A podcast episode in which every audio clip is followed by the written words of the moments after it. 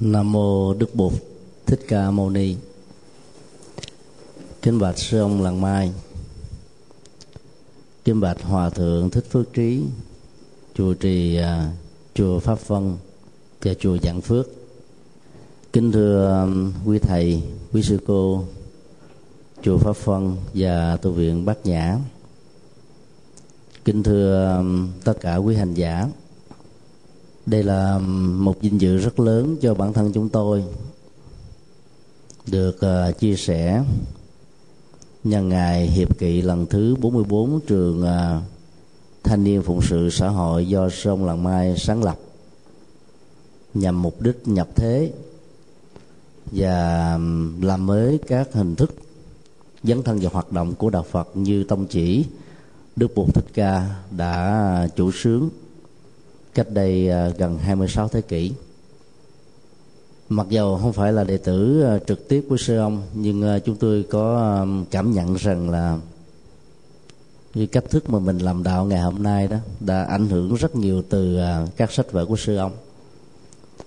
Năm 1983 khi tốt nghiệp cấp 2 cơ sở, chúng tôi lặn lội vào các nhà sách cũ và đọc được ba tác phẩm của sơ ông. Đó là um, nẻo về của ý nẻo vào từng học và nói với tuổi 20 riêng à, tác phẩm nói với tuổi 20 đó nó có một cái ảnh hưởng rất lớn với chúng tôi.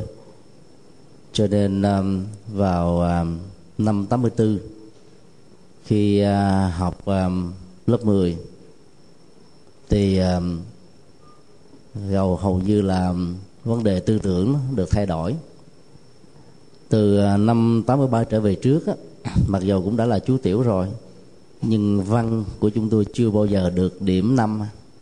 Tức là lúc nào cũng dưới điểm trung bình. Phải thi lại nhiều lần thì mới đậu. Nhưng đến à, năm 84 đó thì chúng tôi đã khắc phục được và trở thành là giỏi văn của trường à, Trần Khai Quyên ở đường Nguyễn Tri Phương quận 5 các thầy à, cô giáo dạy văn của chúng tôi thời đó nó cũng rất là ngạc nhiên. Vì à, họ là các phật tử. Quen biết chúng tôi với tư cách là một chú tiểu. Và khi hỏi ra thì à, mới biết là ảnh hưởng của tác phẩm nói với tuổi 20 rất lớn. Tinh thần của tác phẩm nói với tuổi 20 là một tiến trình nhập thế. Đặt lại những vấn đề mà giới sinh viên đang quan tâm liên hệ đến đời sống thực tế của họ, từ à, tình yêu, học đường, lý tưởng, phụng sự và cả tương lai. Cho nên à, ai đọc tác phẩm đó đó đều à, ít nhiều phải suy nghĩ lại về những gì mình đã làm, đang làm hoặc là dự kiến cho những gì sẽ làm ở trong giai đoạn ngắn hoặc là giai đoạn dài giai đoạn um, từ năm 80 á, cho đến năm 84 việc đọc sách của sư ông á, là một điều rất khó. Khó là vì à, trong giai đoạn đó đó người ta cho rằng à, sư ông là một người à, hoạt động gián điệp mà. Cho nên các sách vở đó thì không được lưu bố. Và trong các chùa đó cũng hiếm có chùa nào trong kệ sách hay là thư viện chùa của mình chứa đựng các tác phẩm. Cho nên việc đọc sách đó chỉ um, may mắn um, ra các tiệm sách cũ đó rồi um, đọc thì cũng truyền tay nhau. Còn uh, bây giờ đó trong mấy năm trở lại đây kể từ chuyến trở về của sông vào năm 2005 đó thì sách của sông đã được nhà xuất bản tôn giáo và một số nhà xuất bản khác á, chính thức xuất bản và lưu hành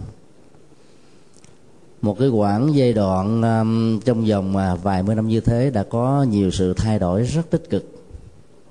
Đó là dấu hiệu rất đáng mừng. Cái con đường um, đưa đạo phật vào trong uh, xã hội đó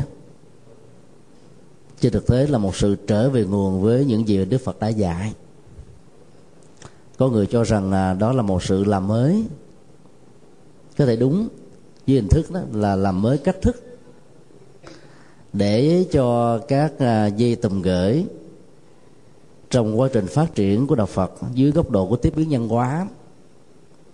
Bám quá nhiều lên thân cội cây bồ đề thực thụ đã làm cho giới trí thức và giới trẻ có cảm giác rằng cây bồ đề chính là các sợi dây tùm gửi.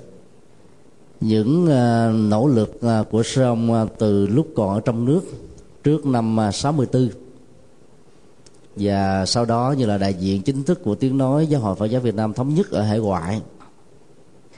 Thì ta thấy à, cái mấu chốt là nằm ở chỗ là làm thế nào cho giới trẻ và các thành phần trí thức trong xã hội đó tiếp nhận được đạo Phật đúng với nguyên thể của cái nền minh triết đặc biệt nhất ở trong truyền thống đông phương. Và bây giờ trở thành đặc nhiệt nhất trên toàn cầu. Do đó làm mới không có nghĩa là thay đổi các nguyên lý triết học của đạo Phật. Lại càng à, không phải là việc đặt lệ những vấn đề nội dung. Trong truyền thống Bali, A Hàm và Đại thừa mà Đức Phật đã giảng dạy. Công việc làm mới của ờ, sư ông Làng Mai là trình bày lại đạo Phật dưới hình thức là một cây bồ đề. Thay gì nó được hiểu là các dây tùm gửi như vậy nó liên hệ đến à, phương pháp luận và những cách thức để cho người ngoại cuộc và ngay cả người trong cuộc tiếp cận đạo Phật với à, một mạch sống mà ai chậm trễ trong việc tiếp nhận nó là một sự thiệt thòi cho bản thân. Trường à, thanh niên phụng sự xã hội được thành lập vào năm 1964 khóa đầu diễn ra vào năm 65 khoảng à, 250 giới trẻ là thanh niên có tâm huyết, nhiệt huyết với xã hội và cộng đồng trong giai đoạn đó tham dự học. Tuổi thọ của trường à, chỉ kéo dài đến năm 74 tức là khoảng à, 10 năm. Với năm khóa là kết thúc. Số lượng người học và chuẩn bị tốt nghiệp và đã tốt nghiệp thì chỉ hơn được 300 người nhưng mà cái ảnh hưởng dấn thân ở trong xã hội của nó rất là to. To đến độ trong giai đoạn đó, bên phía nào, trong những cuộc tham chiến đều có thể đặt hoài nghi. Và gắn kết nó rằng là những hoạt động đối lập. Cho nên um, thế đứng của nó đó là thế đứng giữa hai làn đạn. Bởi vì tiếng nói của nó là tiếng nói của từ bi, lấy tự giác, làm phương dâm nhập thế cho nên uh, tiến trình uh, phản chiến để uh, kêu gọi cho hòa bình của đất nước Việt Nam và những uh, hoạt động uh, lúc đó đó đã làm cho cả hai bên không đồng tình. Đường lối và tâm chỉ của đạo phật là mang lại niềm an hạnh phúc trên nền tảng giải quyết các vấn đề xung đột bằng cách là hiểu được gốc rễ của xung đột mà cả hai bên đều quan tâm và bên nào cũng cho rằng là mình đúng. Thì cách thức giải quyết vấn đề như thế là triệt để như ngày xưa đức phật đã dạy như vậy và chủ trương như vậy. Dĩ nhiên là cái tiến trình à, giải quyết xung đột bằng à, cách hiểu gốc rễ trên nền tảng cảm thông và có sự à, cam kết của hai bên đó, lúc nào cũng là khó như là một thách đố. Thách đố là bởi vì tâm lý thông thường đó là ai cũng muốn thiết lập các liên minh. Mà hoạt động của trường thanh niên phụ sự xã hội lúc đó đó là không thiết lập liên minh mà là thiết lập tình thương. Liên minh nó đặt trên nền tảng ý thức hệ chính trị và đảng phái. Tình thương đó là xóa bỏ ranh giới. Bởi vì đó, thấy rất rõ là ranh giới nó, nó có thể tạo ra sự bế tắc trong các mối quan hệ và nó là những um, hạt giống mà nếu nuôi dưỡng nó đó thì à, cái mức độ mâu thuẫn dẫn đến những xung đột thậm chí có khả năng loại trừ có thể diễn ra mức độ lớn hơn. Giống như là sự leo thang khó có điểm dừng. Cho nên hạt giống từ bi được gieo rắc ở trong um, khuynh hướng của trường thanh niên phật sự xã hội đó là một mối lo ngại lúc bấy giờ mặc dầu à, tông chỉ đó là phật giáo. Tinh hoa của tông chỉ này đó là triết lý nhập thế của đạo phật. Nhưng à, quần chúng xã hội và các à, phe phái lâm chiến đó vì muốn giành phần thắng cho nên à, các hoạt động của hạt giống từ bi đó được xem như là một trở ngại lực và do đó cả hai bên đều tấn công. Trở về lại thời à, của đức phật thì à, đối tượng được đức phật à, quan tâm để giáo hóa đó. Ngay sau khi ngài à, chứng đắc được đạo quả vô thượng bồ đề là giới trẻ, trên đường từ lâm tỳ ni hướng về núi khổ hạnh, đức phật đã đi ngang qua ma kiệt đà vào thời điểm đó, đó nó dưới sự trị vì của đức vua tần bà sa la. Một vấn đề mà các nhà tư vấn chính trị và quân sự của nhà vua này đặt ra là liệu thái tử tất đạt đa có lấy chiêu bài đi tu như là lời tiên đoán của nhà tiên tri a tư đà để các hoạt động gián điệp được dễ dàng thoát khỏi tầm mắt và sự quan tâm của 15 quốc gia liên bang cộng hòa còn lại trong chế độ thể chế 16 nước cộng hòa thời Đức Phật lúc đó. Hay là ngài đang nhàm chán các um, hạnh phúc của thế trần và tìm kiếm con đường tâm linh thật sự để trở thành cái gọi là chuyển lên thánh vương như là tiên tri. Là những nhà chính trị và quân sự đó thì cả hai câu hỏi vừa nêu đều có ý nghĩa cho nên là họ đã tư vấn à, đức vua tần bà sa la đến đón đức phật giữa đường. Và câu hỏi mà nhà vua đặt ra trong à, bối cảnh của cuộc gặp gỡ rất là lịch sử và có ý nghĩa này là trẫm xin giường nửa gian sang cho ngài, nếu ngài không à, chê nước ma kiệt đà này là nhỏ bé. Ta biết là ma kiệt đà là nước lớn nhất ở trong 16 nước cộng hòa lúc bấy giờ và cũng là nước mạnh nhất trong 16 nước câu trả lời của đức phật là, nhàm chán cái hạnh phúc trần đời vì à, đỉnh cao nhất của nó là vương quyền. Có thể đặt ở trên nền tảng của mọi sự tranh chấp. Trong cái đó trong dân gian, đời sống của biết bao nhiêu thành phần trong xã hội đó, chìm vào nỗi đau của già, bệnh, chết như là những quy luật. Những thách đố về những bế tắc mà con đường tín ngưỡng tôn giáo lúc bấy giờ gần như à, không giải quyết được. Đã trở thành một nguồn động lực thôi thúc kẻ tu hành này tìm kiếm con đường tâm linh đích thực để giải quyết các vấn nạn chung của cuộc đời chứ không phải chỉ riêng cho bản thân mình. Do đó xin à, ghi nhận tấm lòng đặc biệt của à, đại vương và kẻ tu hành này đó. Mối quan tâm đó, đó là chúng sinh chứ không phải là dương quyền. Đặt một câu hỏi là để xem coi cái ý hướng của thái tử tất đạt đa nằm ở chỗ nào. Cho nên trong lúc tất đạt đa trả lời ánh mắt của nhà vua các quan cận thần các nhà gián điệp các nhà chính trị theo dõi rất là nhiều. Mỗi ờ, một cái ờ, biểu hiện nho nhỏ từ ánh mắt sắc mặt ngữ điệu của giọng nói với những cái diễn đạt qua cái câu chuyện đó, có thể làm cho các nhà chính trị hiểu rõ được tâm của đức phật nằm ở chỗ nào và họ thật sự an lòng. Vì nếu tất đạt đa mà là một nhà gián điệp đó, thì cái mối đe dọa của ma kiệt đà đó là toàn bộ 16 nước cộng hòa sẽ trở thành hiệp nhất và tất đạt đa sẽ là chuyển lên thánh vương. Chuyển lên thánh vương hiểu theo cái nghĩa hẹp đó là một vị vua thống nhất tất cả những bầu tộc về một mối hiểu theo nghĩa rộng hơn, là một vị vua có tầm ảnh hưởng toàn cầu trên hành tinh mà chúng ta đang sống ngoài ấn độ.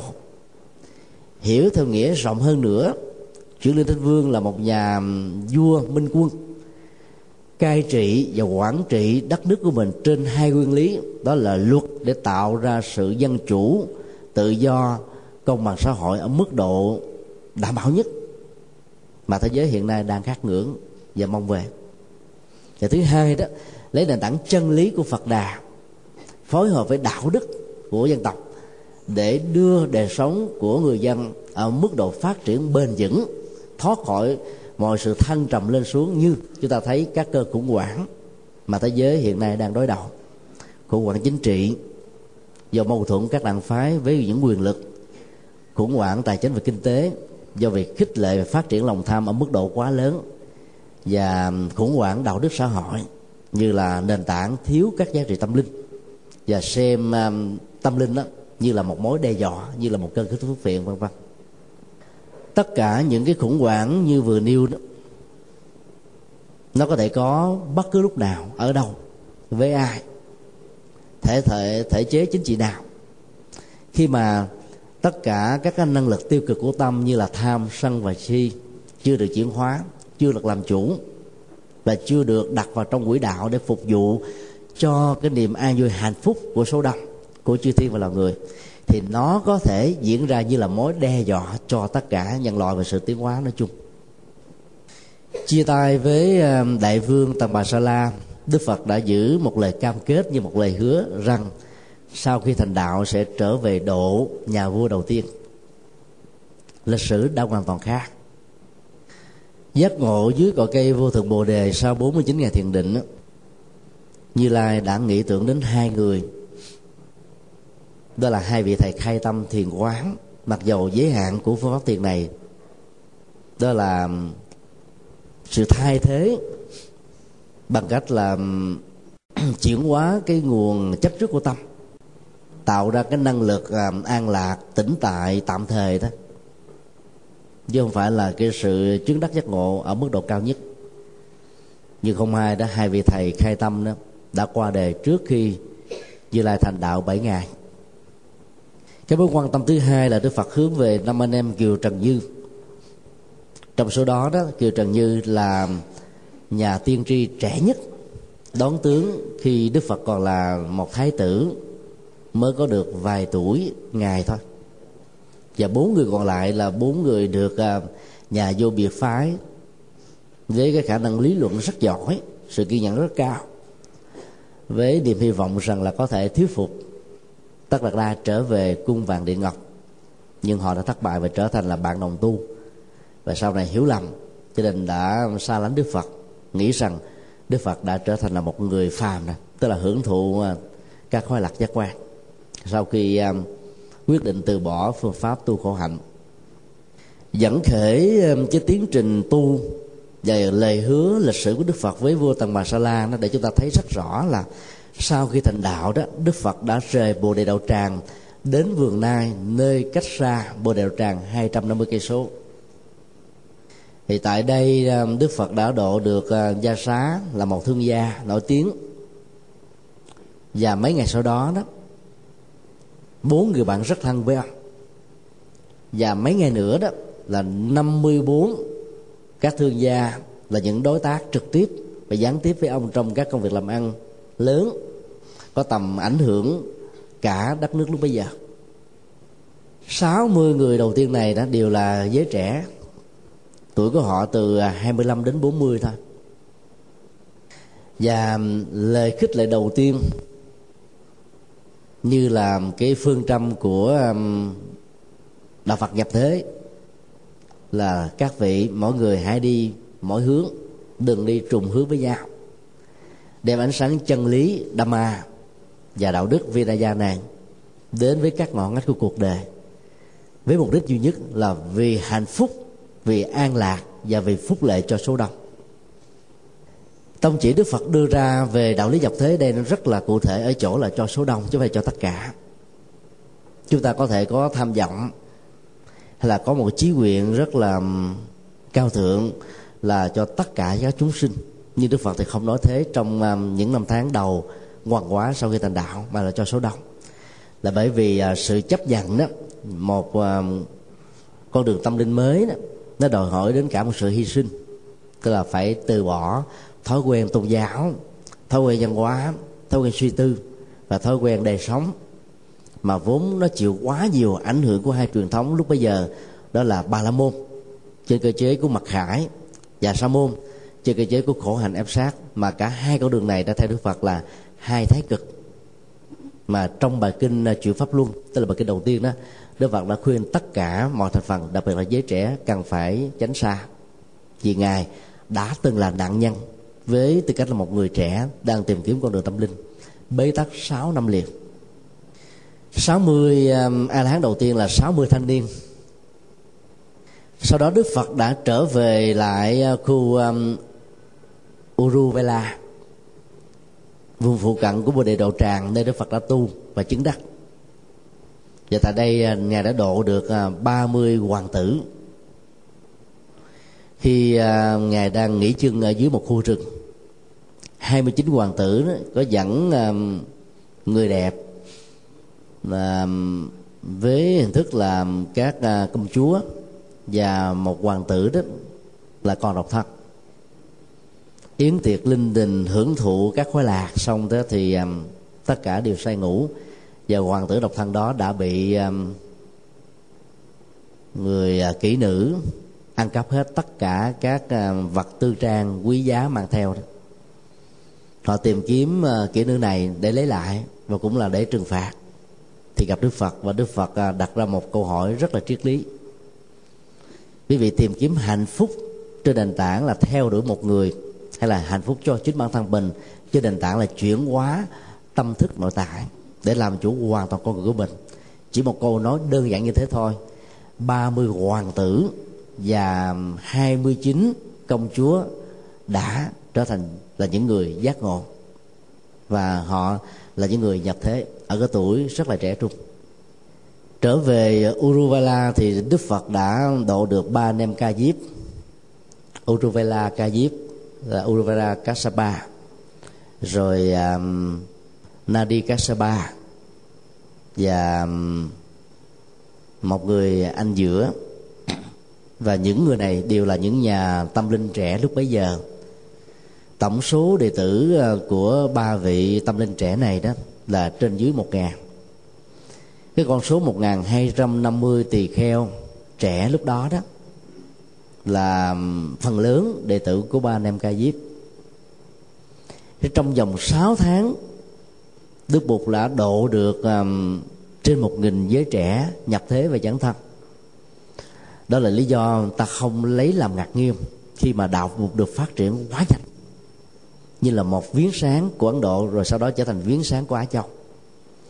Cái viếng sáng à, tâm linh mới này đã trở thành một mối đe dọa cho các tôn giáo và tín ngưỡng lúc bấy giờ. Là bởi vì um, giới trẻ mà nhập thế đó thì cái năng lực phụng sự và làm việc đó chắc chắn rằng là phải hơn. Với uh, lớn tuổi mặc dầu à, cái sở trường của họ là kinh nghiệm. Kinh nghiệm nó bắt đầu từ giáo dục và những cái sự kiện đã trải qua trong à, cuộc đời của từng người. Kinh nghiệm thì có những nét đặc thù mà áp dụng đúng tình huống đó, nó có thể rút ngắn được một quãng thời gian rất dài nếu chúng ta tập tễnh bắt đầu đi, mà không có người trao những bí kíp, trao những sở trường trao những uh, gia truyền.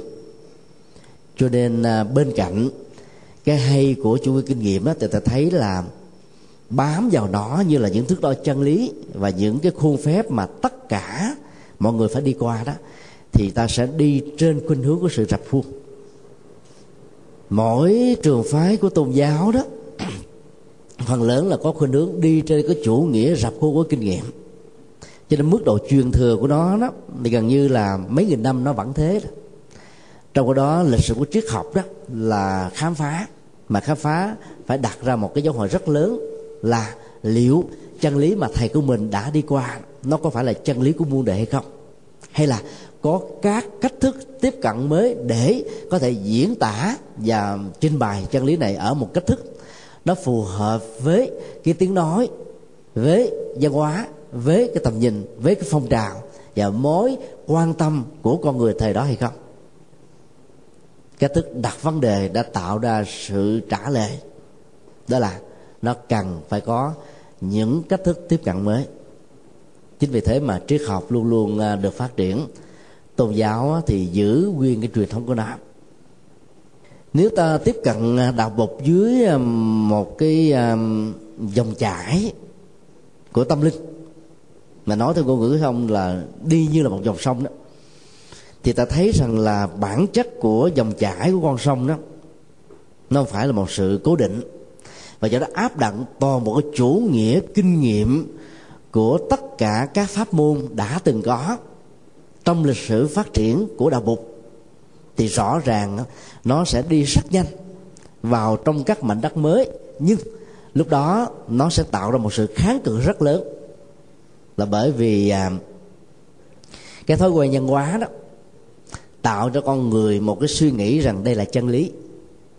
Những gì đã có thông qua chủ kinh nghiệm là một chân lý rồi thì con đường tâm linh mới dòng chảy mới đó sẽ bị kháng cự và đẩy ra ngoài cũng giống như là hệ thống kháng thể của một con người. Loại ra bên ngoài tất cả những gì không phải nó.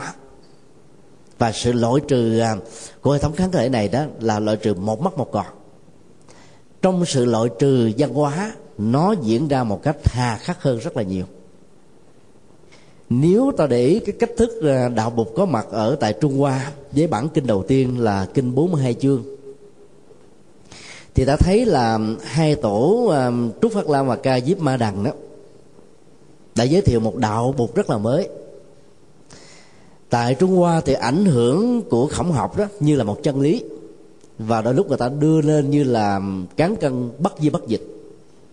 Và chân lý của đạo khổng này được mô tả bằng những câu nói rất là ngắn gọn, bắt đầu bằng tử viết.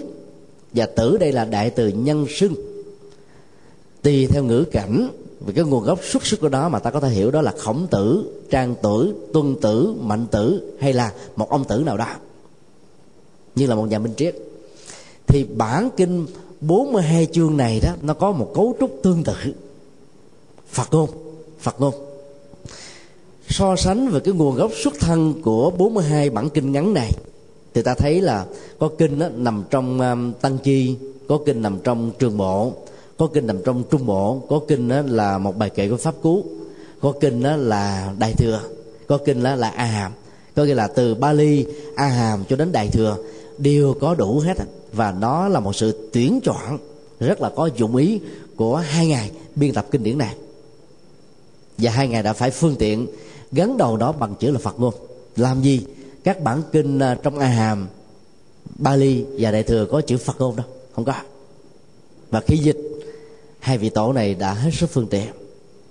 Tại sao phải làm như thế?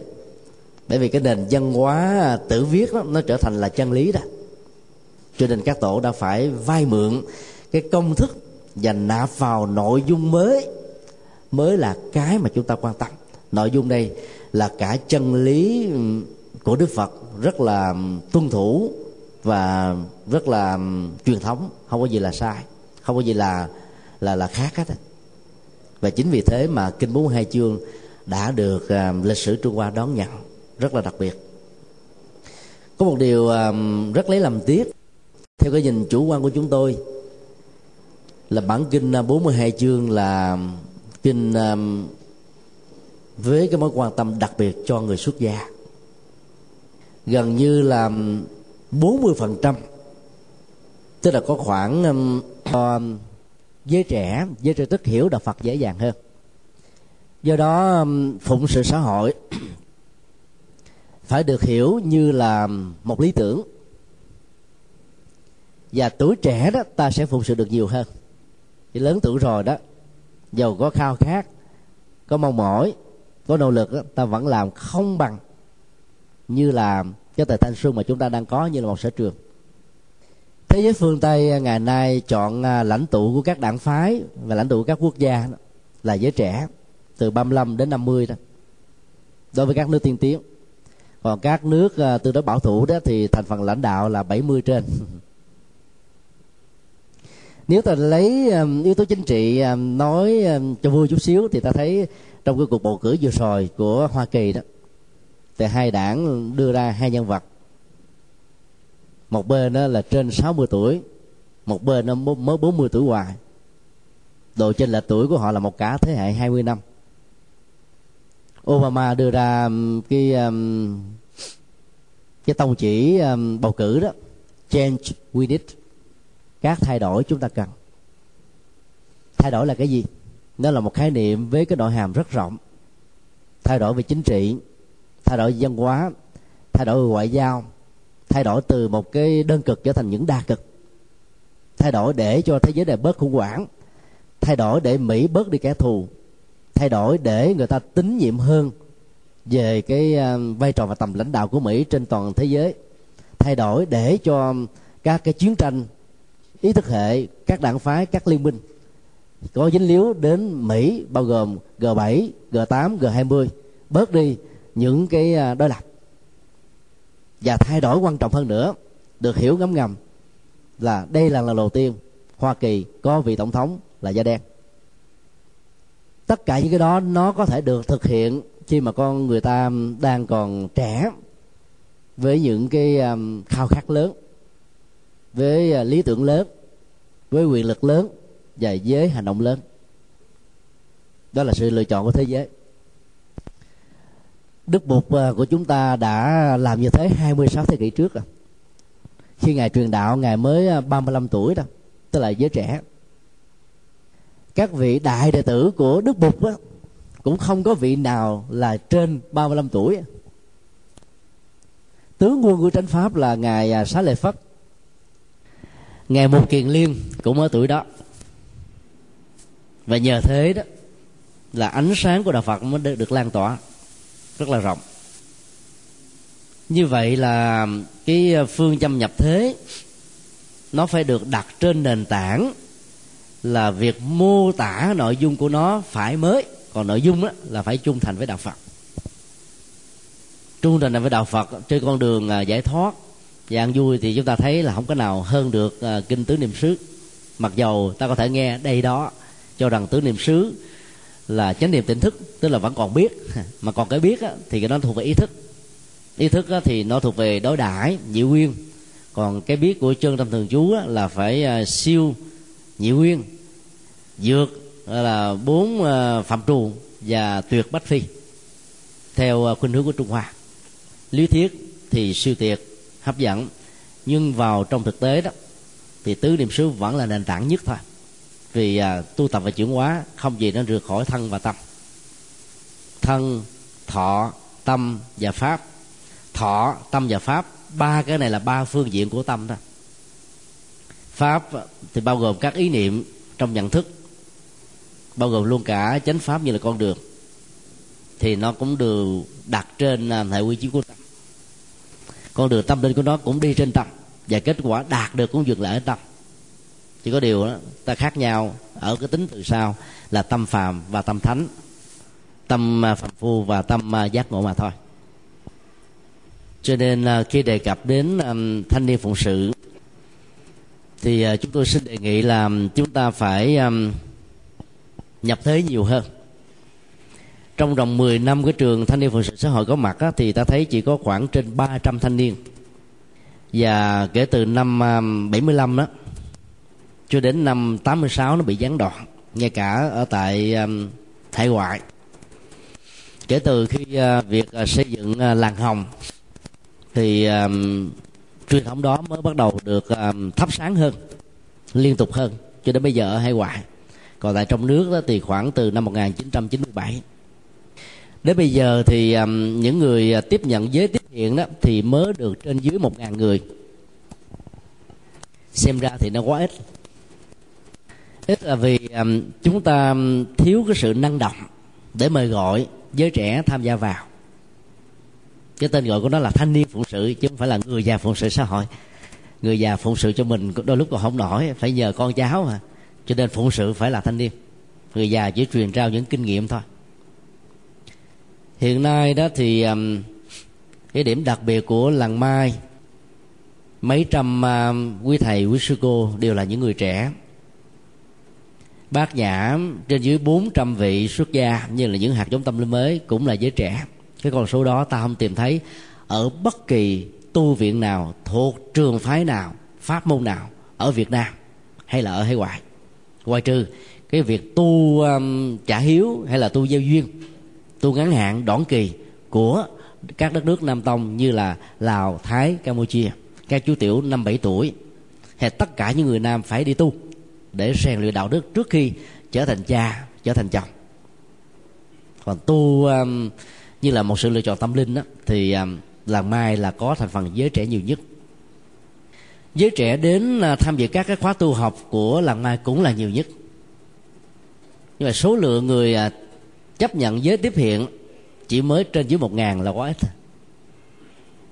Chúng tôi xin đề nghị um, là các cái sinh hoạt để cho giới trẻ có thể à, tiếp ứng ở trong các ngôi chùa hay là các cái cộng đồng xã hội đó, thì à, nó phải đáp ứng được giới tính và nhóm tuổi. Người nữ thiên về cảm tính, bởi vì bán cầu trái của họ lớn hơn là bán cầu phải cho nên à, tín ngưỡng đối với người nữ đó là một sự lựa chọn là một thực phẩm không thể thiếu. Còn người nam bán còn phải lớn hơn cho nên các hoạt động lý tính đó, trở thành là nổi trội. Mà các sinh hoạt tại các chùa Việt Nam ngoài làng Mai hiện nay phần lớn là các bản kinh cho người già bệnh và chết mà người nam đó thì lại không thích hợp với những cái này. Nếu ta phân tích về à, bản chất âm học của tiếng mõ tiếng chuông và tiếng tụng kinh dưới ảnh hưởng của cải lương, hát bội và hậu quản thì cái âm hưởng của nó đó là lắng dịu đi sâu vào đời sống nội tâm, vốn thích hợp ở cái tuổi 50 trở lên. Khi mà người ta đã quá mỏi mệt với công ăn việc làm, nhiều thách đố, thanh trầm, vinh nhục, thất bại thì ngược lại giới trẻ và nói chung là đắng mày rau nghe những âm hưởng như thế thì cảm thấy nó buồn và không không thấy thích hợp lắm. Do đó ta cần phải à, sử dụng à, nhạc liệu pháp để giới thiệu đạo Phật. Gia đình là Phật tử Việt Nam trong vòng à, 60 năm qua đã sử dụng nhạc liệu pháp này một cách tình cờ chỉ cho giới trẻ tham gia trong gia đình Phật tử thôi chứ chưa mở rộng đến các chùa. Trước các cái à, thời kinh, trước à, các khóa tu, các pháp thoại, thì phần à, nhạc liệu pháp của làng mai được trỗi dậy. Và điều này nó nó làm cho tâm của con người được thư lắng và sinh hoạt với trẻ đó, nó cần phải như thế. Nếu trong tương lai chúng ta mạnh dạng hơn nữa đối với các ngôi chùa theo truyền thống của à, tịnh độ tông, phổ nhạc các bản kinh tụng niệm thường nhật. Thay vì chúng ta tụng kinh thì đổi lại thành là ca kinh. Thì cái độ âm hưởng du dương trầm bổng với những cái tiết tấu cung bậc tươi vui đó, nó sẽ làm cho giới trẻ thích ứng hơn. Nếu ta đổi à, phổ môn quan thế âm là là những lời ca. Thì cái yếu tố tín ngưỡng cho người bệnh và người già đó, nó sẽ mất đi. Nếu ta đổi cái ờ, kinh a di đà thành là ca kinh a di đà thì ta không thể nào có cảm giác rằng là kinh này dành cho người chết nữa. mà kinh này là một bản kinh tự lực. Chúng tôi dám cam kết rằng là ai có thể tìm ra được một câu, một chữ nào trong kinh A Di Đà nói về tha lực? Thì chúng tôi cũng chịu chịu thua. Không bao giờ có một câu nào, một chữ nào, một ám nghĩa nào. Đức Phật nói trong bản kinh này, nhân duyên lành nhiều, căn lành nhiều và phước báo nhiều. Ít không vẫn chưa đủ là điều kiện để mà xây dựng tịnh độ. Ý đức phật muốn nói, tịnh độ được xây dựng bằng bằng những hạt giống đó. Nếu ta gieo trồng trong suốt mấy mươi năm có mặt trên cuộc đời của mình bằng những hạt giống như vừa điêu thì nhà mình là một tịnh độ, công sở là một tịnh độ, tâm là một tịnh độ, các mối quan hệ xã hội là một tịnh độ. Đó là hoàn toàn tự lực, dấn thân, nhập thế, phụng sự, chứ không có gì là cho bản thân mình hết á. Rồi những phương pháp quán niệm ở trong kinh A Di Đà, gió thổi, thông reo, suối chảy, mây bay, chim hót liêu lo, đều là những pháp âm màu nhiệm, diễn thuyết bốn chân lý thánh với hai lớp nhân quả nhân quả khổ đau, nhận diện phải để chạy trốn, để tìm đến hạnh phúc bằng con đường thực tập chứ không phải là cầu nguyện quan sinh. Thì ai có thể bảo rằng đó là tiêu cực? Đó là yếm thế, đó là bi quan. Toàn bộ là tự lực cả. Và đó chính là thiền, đó là quán tưởng. Nhất tâm bất loạn là tinh yếu của thiền, cũng chính là thiền và cũng là quán tưởng không có một câu nào, một chữ nào nói về cái tinh thần tha lực. Cho nên nhập thế có nghĩa là mình à, mang tặng hạnh phúc đến với tha nhân. Và dĩ nhiên mình phải thấy rất rõ là trong sự mang tặng hạnh phúc đó đó, ta là người đầu tiên được tiếp nhận nó sống với nó, trải nghiệm nó. Cho nên nó đã được bao hàm. Điều thứ hai trong nhập thế đó là sự phát nguyện với cái năng lực hồi hướng công đức để mở rộng tâm ra dĩ nhiên khi mà mình hồi hướng, cái phước báo công đức mình cho tất cả chúng sinh không có nghĩa là ta không còn bất cứ một cái mãi hào nào của công đức mà mình vừa được tạo dựng. Thành tựu thông qua sự chuyển hóa tâm và tu tập, dấn thân, phụng sự. Mà nó là càng tăng trưởng thêm vì đây là cái cách để mở rộng tâm. Nó khác với cái tặng biếu bằng vật chất. Hoặc là ta tặng biếu bằng cách là chuyển khoản thông qua các ngân hàng cho nên hạt giống nhập thế nó phải là lấy chúng sinh, lấy tha nhân làm một đối tượng để chúng ta quan tâm và đầu tư. Và muốn làm như thế thì ta phải hiểu được tâm tư nguyện vọng của các chính thể, của các giai đoạn lịch sử, của những con người đang đại diện, đang làm việc với những chính thể đó và các thành phần trong xã hội nói chung. Thì cái việc mà giới thiệu đạo Phật bằng các hình thái mới với nội dung trung thành với tư tưởng Phật học đó sẽ được tiếp nhận ở mức độ cao. Và do đó khi làm đạo ta không bị những cú sốc. Điều thứ ba Phật giáo chúng ta vẫn chưa có một cái thói quen tạo điều kiện cho giới phụ huynh tức là những người làm cha làm mẹ là phật tử thuần thành cảm nhận được um, chân lý phật như là một lý tưởng sống. Có một cam kết và trách nhiệm rất cao độ với con em ruột thịt của mình rằng tối thiểu ở tuổi 6 làm sao để chúng trở thành phật tử? Sẽ là một sự sai lầm nếu ta hiểu rằng đạo phật là là đạo um, tự do theo kiểu con em mình muốn làm gì thì làm muốn chọn gì thì chọn. Như thế là thiếu trách nhiệm. Thời đại của đức phật tại ấn độ và đạo phật có mặt ở các nước của nam tông đều là đạo phật nòi đạo phật truyền thừa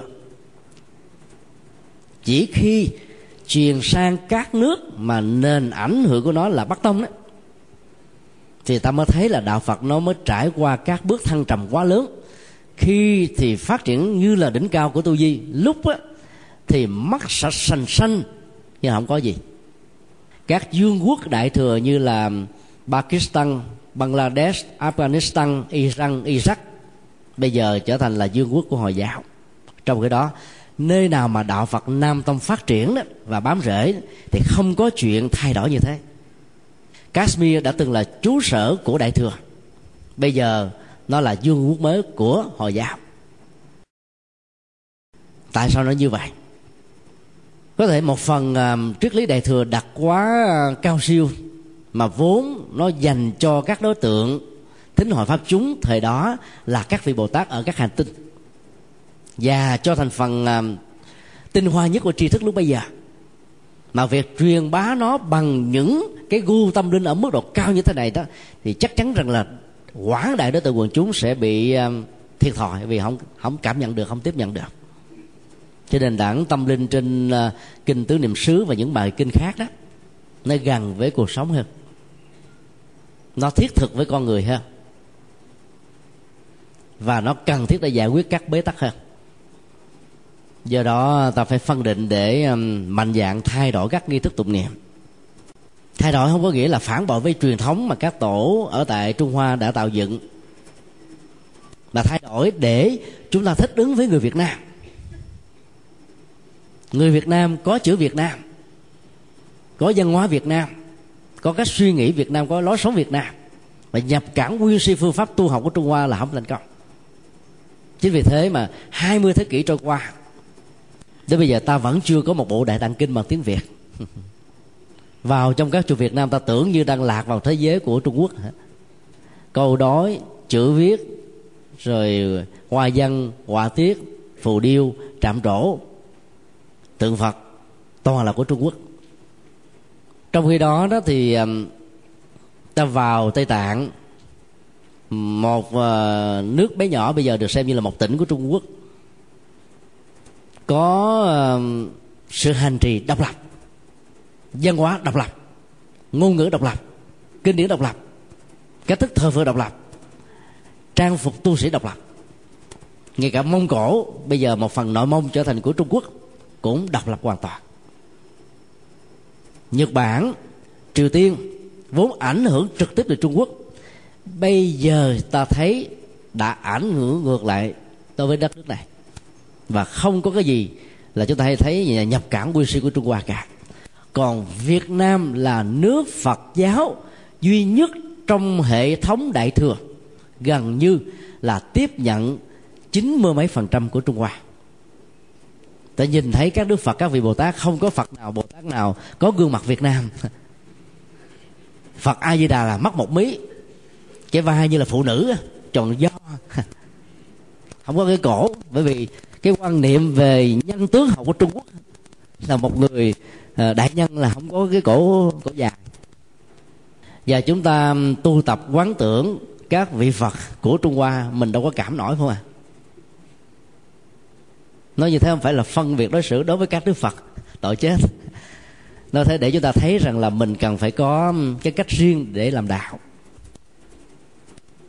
Bồ tát quan thế âm ăn mặc theo cái cung đình của trung quốc từ một vị 32 tướng tốt 80 vẻ đẹp nam nhi.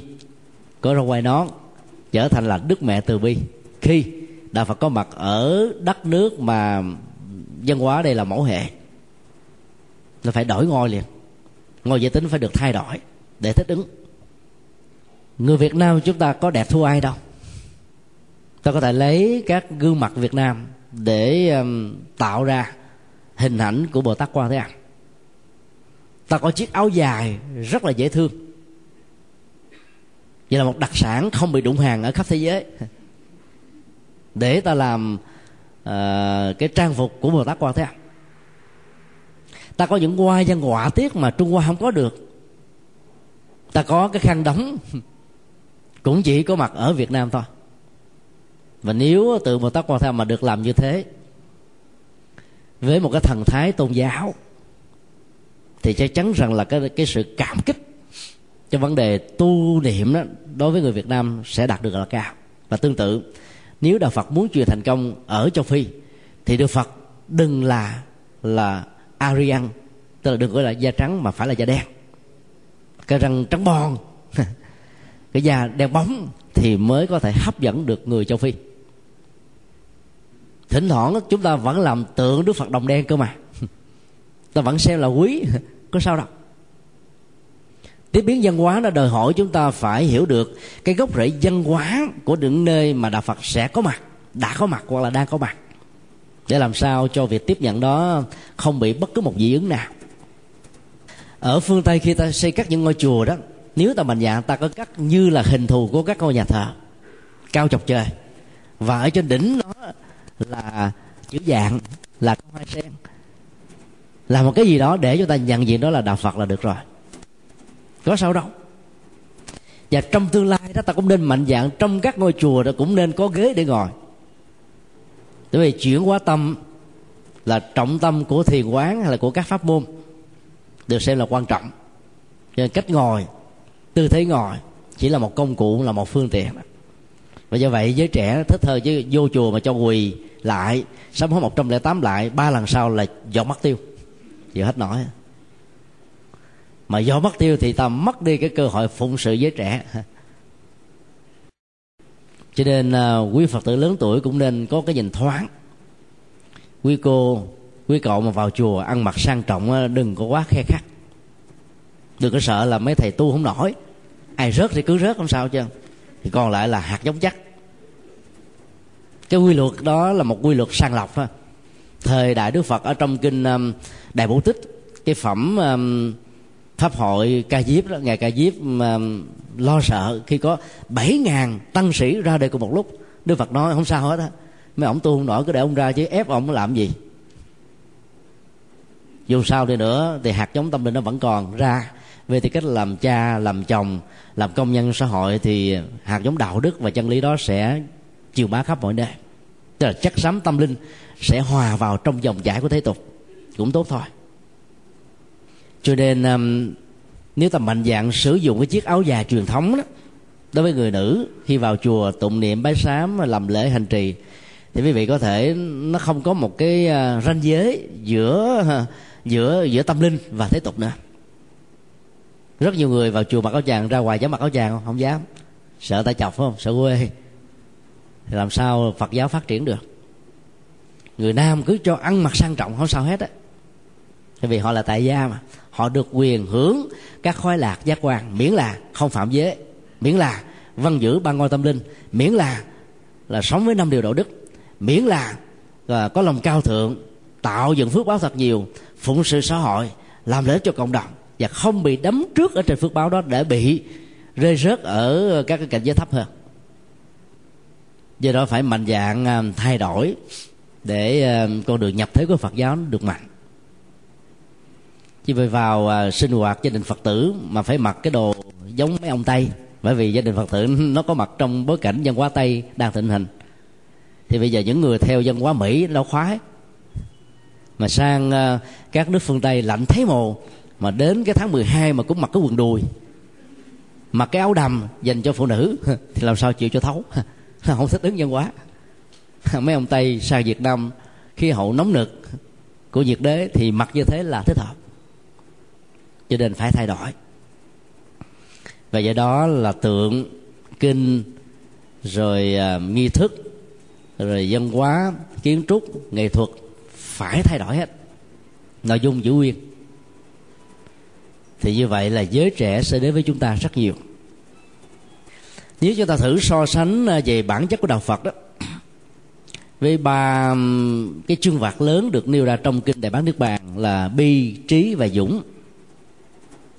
Phân tích giới tính ba đặc điểm này đó thì ta thấy là bi đó thì nó có mặt cả hai, nam và nữ. Trí đó là sở trường của nam, dũng lại là sở trường của nam, như là hệ quả của của trí.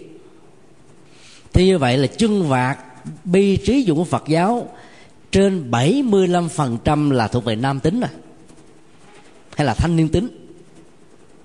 Trong khi đó đối với các tôn giáo khác đó, thì ta thấy là phần lớn đó 90% là mê tín về dị đoan. Thì nó hợp với nữ tính. Ai thế mà trong các sinh hoạt đó giới trẻ và người nam đối với họ rất là nhiều. Vì họ có hệ thống họ bắt buộc họ hướng dẫn với cam kết phải trách nhiệm. Còn chúng ta bỏ quên cái này. Và ta đi ngược lại với truyền thống tâm linh của đức phật đời xưa cho nên à, vào trong chùa ta thấy à, phần lớn là quý cô quý bà quý bác gái quý cháu gái thôi. Dĩ nhiên à, cái đó không phải là không, không có sức mạnh. Nếu ta có cùng một lúc đó một ngôi chùa 500 phật tử nữ đi mà dẫn theo 500 ông chồng dẫn theo 500 đứa con tính là con một thôi thì đạo phật tăng ba lần dân số. Cho nên quý bà quý cô với cái sở trường là dịu ngọt, đầm thắm, nhẹ nhàng và đặc biệt là những giọt nước mắt. Cố gắng làm sao mà thuyết phục các đấng ông chồng, phu quân của mình, con trai của mình đi chùa. Chờ đợi cho các ngôi chùa mở các hoạt động với trẻ cho thích hợp đó, thì cho đến bao giờ? Vì bây giờ rất nhiều chùa không nhìn thấy nó là một nhu cầu các anh chị em sinh hoạt với trẻ quen đó thì ta phải đứng ra hy sinh lập ra các câu lạc bộ các đạo tràng. Chứ đạo tràng nó, nó nghiêng chữ tu quá. Các câu lạc bộ hay là các um, các ban các nhóm gì đó. Một tuần một lần để ta hướng dẫn cho giới trẻ đi vào.